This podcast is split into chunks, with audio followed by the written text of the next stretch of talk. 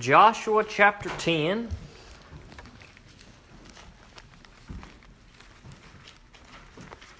Joshua chapter 10.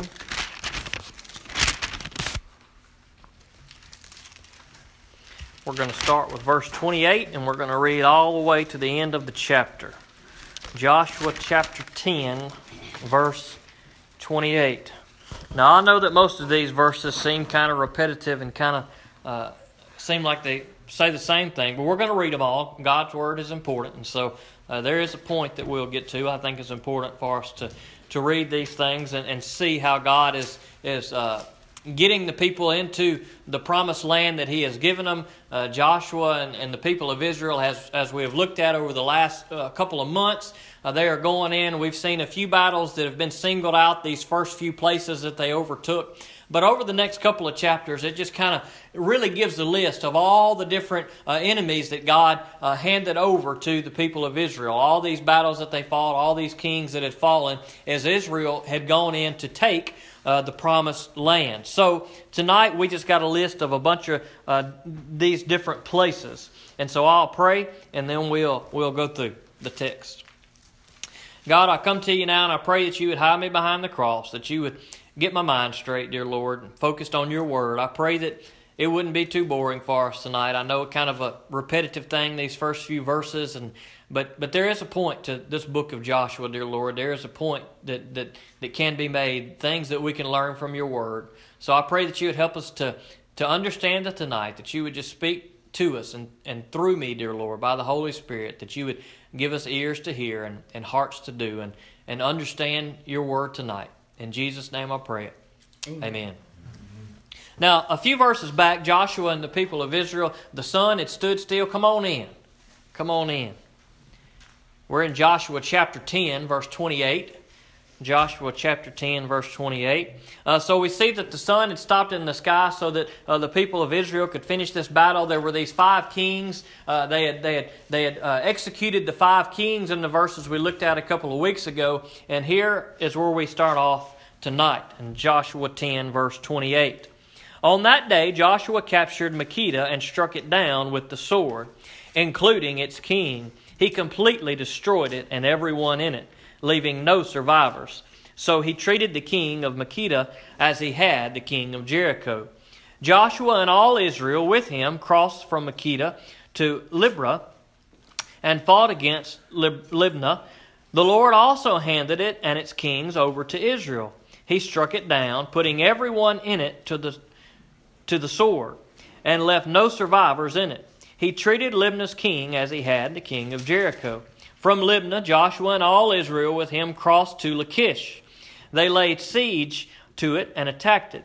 The Lord handed Lachish over to Israel, and Joshua captured it on the second day. He struck it down, putting everyone in it to the sword, just as he had done to Libnah. At that time, Horam, king of Gezer, went to help Lachish, but Joshua struck him down along with his people, leaving no survivors in it. Then Joshua crossed from Lachish to Eglon, and all Israel with him. They laid siege to it and attacked it. On that day they captured it and struck it down, putting everyone in it to the sword. He completely destroyed it that day, just as he had done to Lachish. Next, Joshua and all Israel with him went up from Eglon to Hebron and attacked it. They captured it and struck down its king, all its villages, and everyone in it with the sword. He left no survivors, just as he had done at Eglon. He completely destroyed Hebron and everyone in it. Finally, Joshua turned toward Debir and attacked it, and all Israel was with him. He captured it, its kings, and all its villages. They struck them down with the sword and completely destroyed everyone in it, leaving no survivors. He treated Debir and its king as he had treated Hebron and as he had treated Libnah and its king. So Joshua conquered the whole region the hill country, the Negev, the Judean foothills, and the slopes, with all their kings, leaving no survivors. He completely destroyed every living being, as the Lord, the God of Israel, had commanded. Joshua conquered everyone, from Kadesh Barnea to Gaza, and all the land of Goshen as far as Gibeon. Joshua captured all these kings and their land in one campaign, because the Lord, the God of Israel, fought for Israel. Then Joshua returned with all Israel to the camp of Gilgal way back in the in the in the Old Testament, as we first begin to read about Abraham, God makes that promise and says, "Look, Abraham, it is through your offspring that I'm going to give you this whole portion of land." And it's spelled out for us in the text, and it's uh, really over there, pretty much what modern Israel is today, all the way from right at the edge of, of Egypt, kind of looping around uh, uh, the Jordan River, and all up through there and up north, almost up to where modern day Turkey is, and that whole everything around where the Mediterranean Sea is, and this was all the land that God had promised to give his people.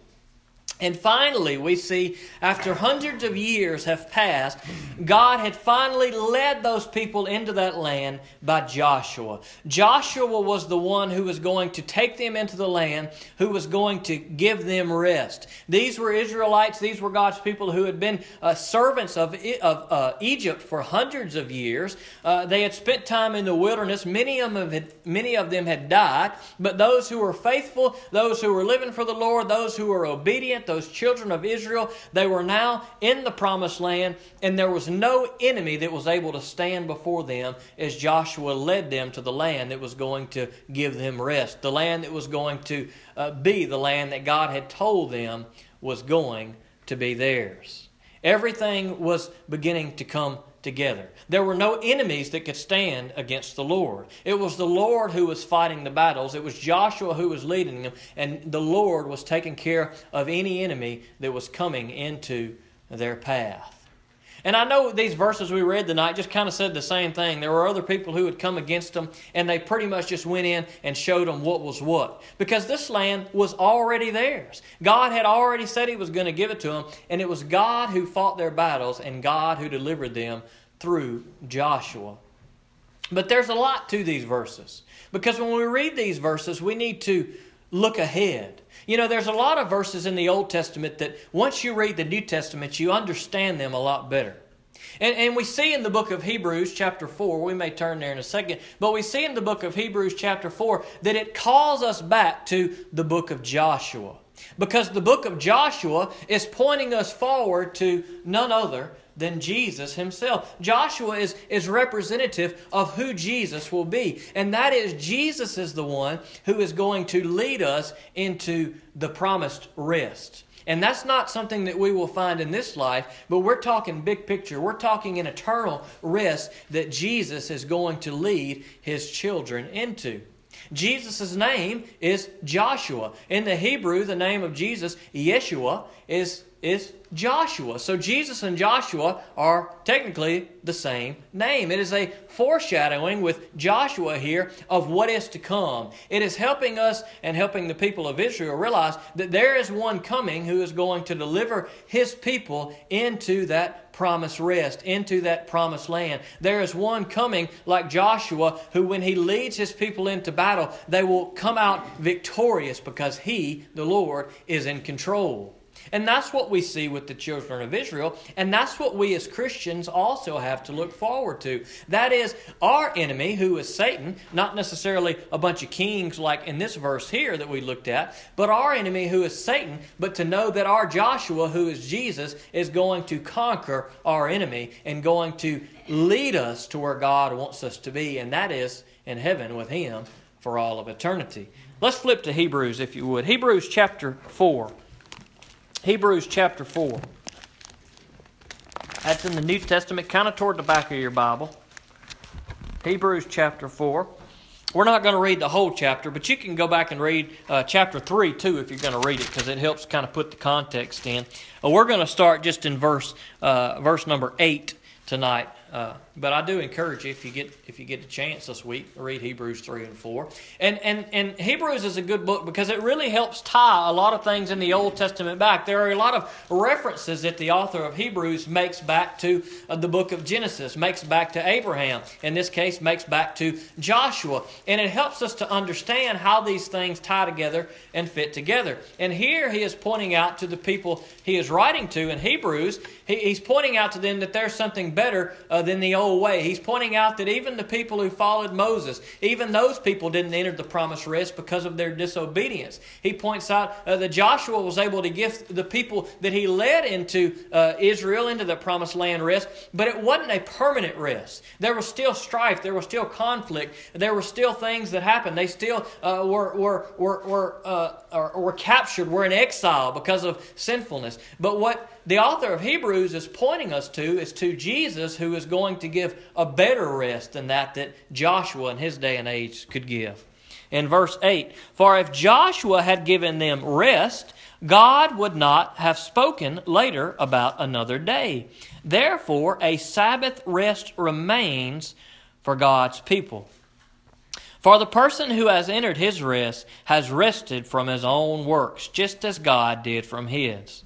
Let us make every effort then to enter the rest, so that no one will fall into the same pattern of disobedience. Now, what he's talking about when he talks about a day of rest here, we're not talking about when it says Sabbath, just setting aside one day of a week. That is a Sabbath day, a day that we are going to set aside and keep holy, a day that we are going to rest. But what the author of Hebrews is calling us to is the big picture. When he says, therefore, a Sabbath rest remains for God's people, he is talking about an eternal rest. He's talking about the rest that Jesus Christ will give us. So he's saying, look, what Joshua did was not was not an eternal rest. He gave them rest for a period, but what Jesus going to do is going to do and has done with his death on the cross for those who trust in him is to give us an eternal rest so that we will always be at rest with the Lord. For the Word of God is living and effective and sharper than any double edged sword, penetrating as far as the separation of soul and spirits, joints and marrow. It is able to judge the ideas and thoughts of the heart. That's a good verse. That's a good verse that helps us to, to kind of realize why we need God's Word, why we need to study the Bible, why we need to seek discernment to hear uh, the Holy Spirit when He speaks and guides us. That is, that we will understand what God's Word says so that we will have that conviction there so that we will be able to see in our life if we are really resting in the Lord. I like what he says, the author of Hebrews here, where he says, For a person who has entered into his rest, that is the Lord's rest, has rested from his own works just as God did from his. It's kind of a humbling of ourselves that God calls us to. That is, that we aren't trying in our own abilities and our own work so that we may boast in what we do, but that we are resting in the Lord. That is, that we're kind of we're kind of waving our white flag. We're just kind of saying, I surrender everything to the Lord. I'm not going to, to put up with fighting all this sin and all these other things, but I'm going to surrender to the Lord. I'm going to humble myself before the Lord. I'm going to give everything to Him, and I'm going to rest in Him. Jesus says, Look, all you that are, that, are, that are burdened, everybody that's got all this stuff going on, He says, Come to me, and I will give you rest. And what Jesus is talking about is not just rest in the here and now. It's not just the peace and the joy and the comfort we have from knowing Jesus, but it's the rest of all of eternity. It's the rest that we look forward to, to know that whatever we may face in this day and age, that it's not the end all be all. That we get a glimpse of God's plan in the book of Joshua, and that is that all of the enemies that come against God and God's people will be destroyed. And that is that God sends one to lead his people into the promised land. We get a glimpse of that in the book of Joshua, but we see that fully fulfilled through the life of Jesus Christ. That is, that God sent Jesus to deliver us, to, to, to bring us to heaven, to bring us to a place of eternal rest, and to, and to give us victory over our enemies. And so when we look at the book of Joshua, let it, let it bring to our mind Jesus and what Jesus has done on our behalf. Let's pray.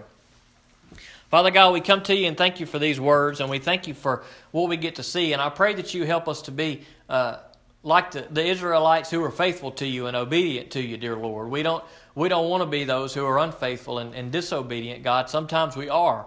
So I pray that you would help us in those times that we are, that you would help us to see that, that you would help us, God, to, to seek Jesus, dear Lord, that you would help us to remember that, that just as Joshua was able to lead your people into the promised land, God, so your son Jesus will be able to lead those who put their faith and trust in him into your eternal Sabbath rest, into that eternal promised land, God. And we thank you for that. In Jesus' name I pray. Amen.